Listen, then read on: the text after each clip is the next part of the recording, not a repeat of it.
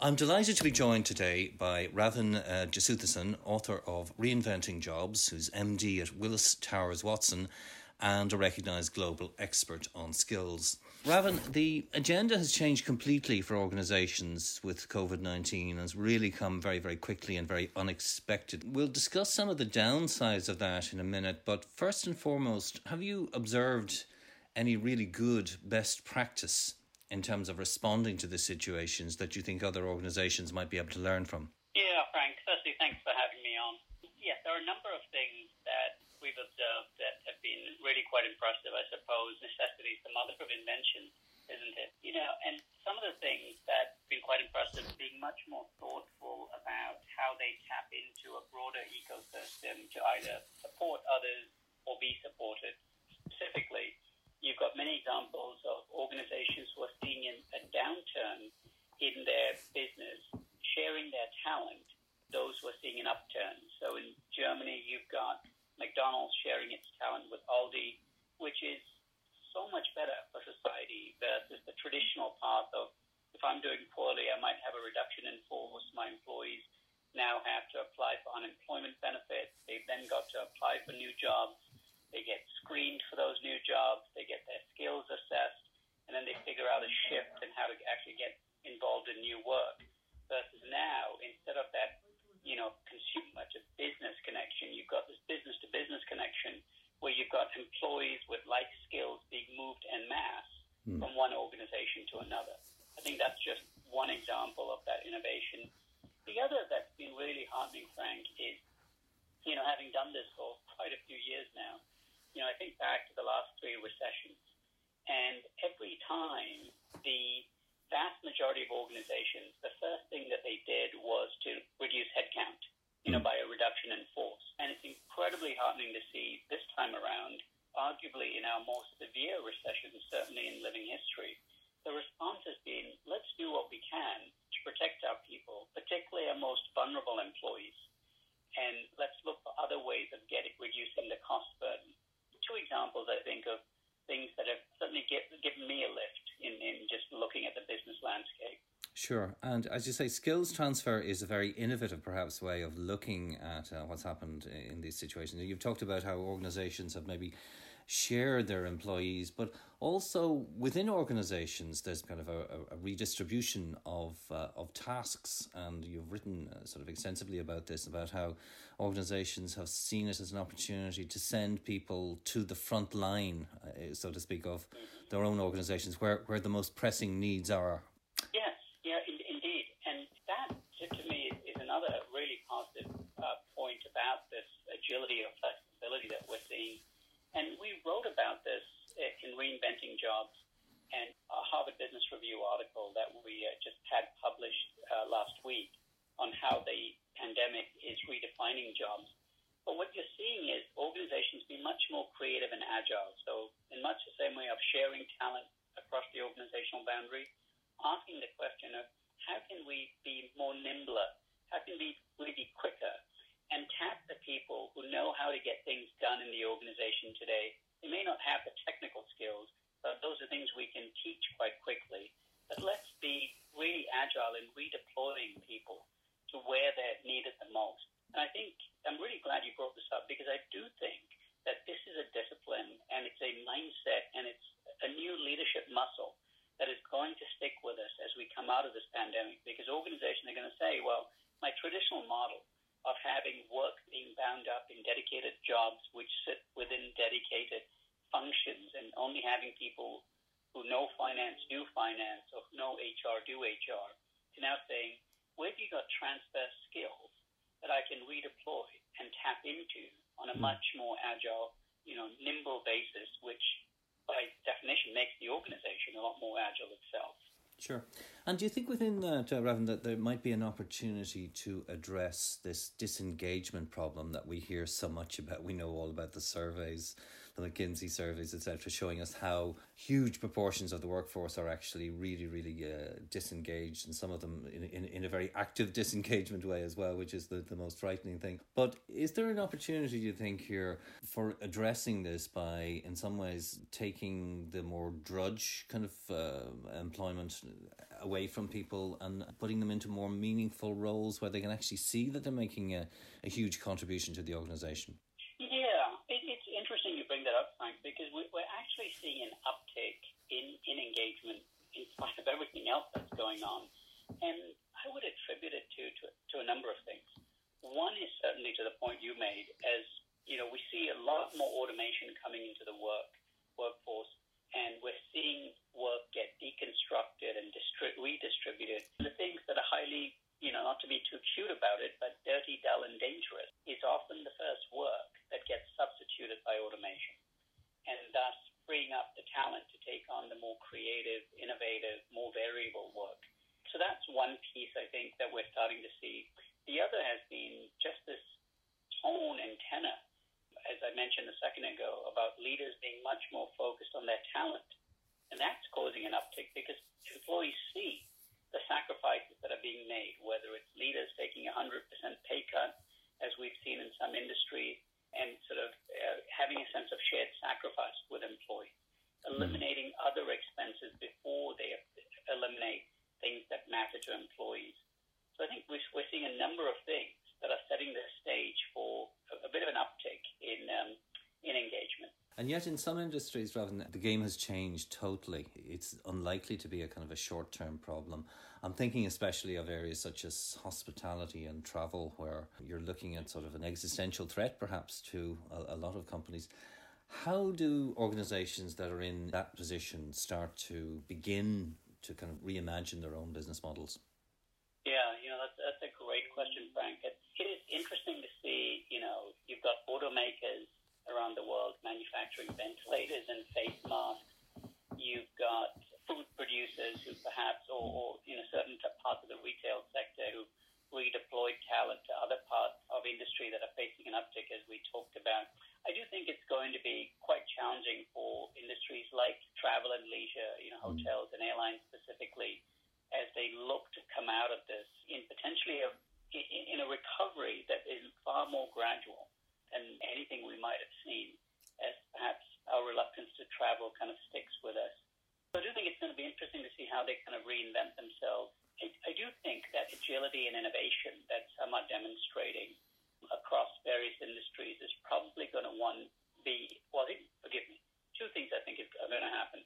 One is I think some of the businesses will be fundamentally right sized to be significantly smaller than they've been before to deal with the, the new reality. I think others, to your point about innovation, will ask the question of how do we redefine our business models? How do we, what are the things that make us truly unique? And so if I'm a hospitality organization, how does my strong base of customer care, how does that translate into potentially other service areas? that I might choose to now take those skills and those people who I've cultivated and developed for years and point them in a very different direction, but one that leverages the skills that they have. And from the employee's perspective, I mean, I was talking to another organisation in, in Ireland today which is dealing with a big crisis in one part of, of Ireland, in the in kind of uh, based around the Limerick Shannon region, where there's an awful lot of people employed in the in the hospitality and uh, and the retail area. One of the things they're looking at, which I thought was very interesting, is seeing what the transferable skills are for people who are employed in hospitality and retail and who in all likelihood won't be able to continue in those roles. But seeing, for example, the skills that they might have in areas such as customer experience and customer service and how they could be perhaps reimagined in industries where there is more obvious kind of skills gaps, um, particularly say in, in the ICT type industries. Is that something that you're seeing as well on a global basis? Yeah, definitely. So just to pick up on that example of the hospitality sector, the one very obvious connection we're seeing is between hospitality and healthcare. And so taking talent from that sector who, who have those skills of caring, if you will, but maybe not the technical skills of a nurse or a doctor or a, or a physician's assistant, for example, but given the shortages we have, actually redeploying that talent because the enabling skills they have impact skills that the healthcare sector needs, and recognizing that we could probably upskill them quite quickly in the more technical areas, virtual reality and augmented reality through mm. digital learning resources, etc. But it's those enabling skills that they have, which are really valuable within mm. health. Yeah, so it's a, it's a case that the soft skills are there, and uh, it's kind of interesting. I've talked to various people who've sort of said that sometimes you know people put the emphasis on the hard skills, the hard technical uh, side of things, but often within organizations, these are things that can be taught, you know, relatively quickly. It's the customer experience type, softer, what we would so call so called softer skills that are sometimes the more difficult ones to acquire. So there could be lots of opportunities there for, for successful transferring, I guess.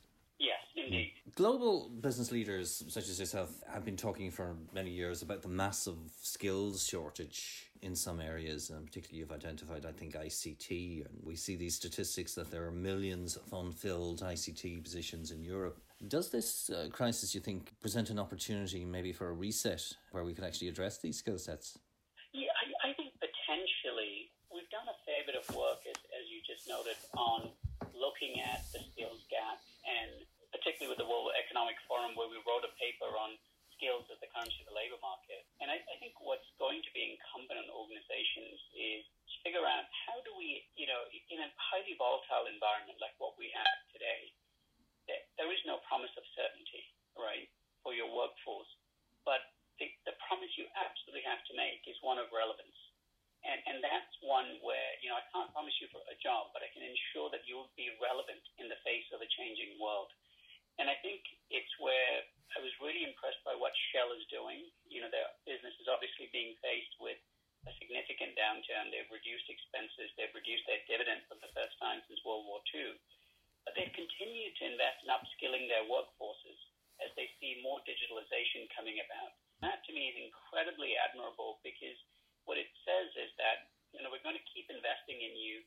I don't think anyone can promise their employees that they'll have a job at the end of all of this. But if mm. nothing else, that workforce is going to be relevant to a whole host of other employers. And, and I think those digital skills, the ICT skills, and investments there will pay off significantly for the workforce, either within the organization or, or without, for that matter. Yeah.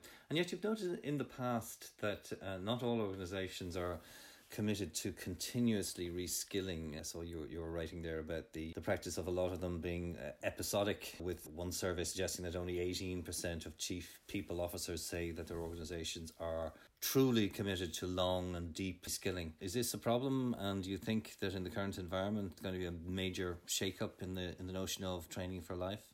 I think so. You know, Frank, organizations prior to this crisis start to shift their this idea of, of continuous learning from being of just learning from being at the fringes of the value proposition to their people to increasingly making it almost the epicenter of the whole deal or the whole employee experience and saying, you know, I've got one client whose value proposition is we will develop you for opportunity either within or without, which is an incredibly bold thing to say it's also very transparent and it gives employees a clear sense of, you know, what I can expect from you. I can't expect a work job for life, but I can expect to stay relevant in a changing world and be treated fairly and be paid competitively. Mm-hmm. Yeah, absolutely. You've also talked about moving people to what you call a skills based talent architecture. Could you explain what you mean by that? Yeah, so if you think of the way work is organized today, right? You've got this one for one relationship between a degree matched to a person and that person matched to a position within the company. That those one to one relationships have got incredibly high frictional cost and time associated with them. The time to acquire a degree, the time to acquire the skills that are relevant for a position, and it's also the most unagile, if that is in fact a word, way of organizing work. What we're seeing is a shift from that to this idea of many different skills or, or learning opportunities, micro learning, a variety of different ways to acquire new skills. So competency based training matched to so many different learning options matched to skills and skills being matched to work in a variety of forms. So you're seeing the rise of within companies internal talent marketplaces where I get to match your skills, Frank, to not just another job elsewhere, but a gig within the company, an assignment, a project. And it allows me as an organization to very quickly and seamlessly redeploy work to the talent that has the right skills so it can be done immediately and quickly without the frictional cost of saying, well, actually, you know what, Frank, you've got these skills which we don't need in Ireland, but we desperately need them in Germany. So I'm going to move you to Germany to take on this particular job or this position so you get your skills or your qualifications can be deployed there. More and more organizations are saying we need to be much more agile than that. How do we seamlessly adapt, you know, turn more and more work into projects and assignments and gigs as opposed to being bound up in jobs and find a way of having more people have greater access to the different types of work within the organization. I think that's going to be one of the most significant changes that companies see as they look to build more resilience coming out of the pandemic. Ravin, thank you very, very much for your time. It's been a, fascinating conversation and a very, very positive one in this time of, of gloom. So uh, thank you very much for, for your input.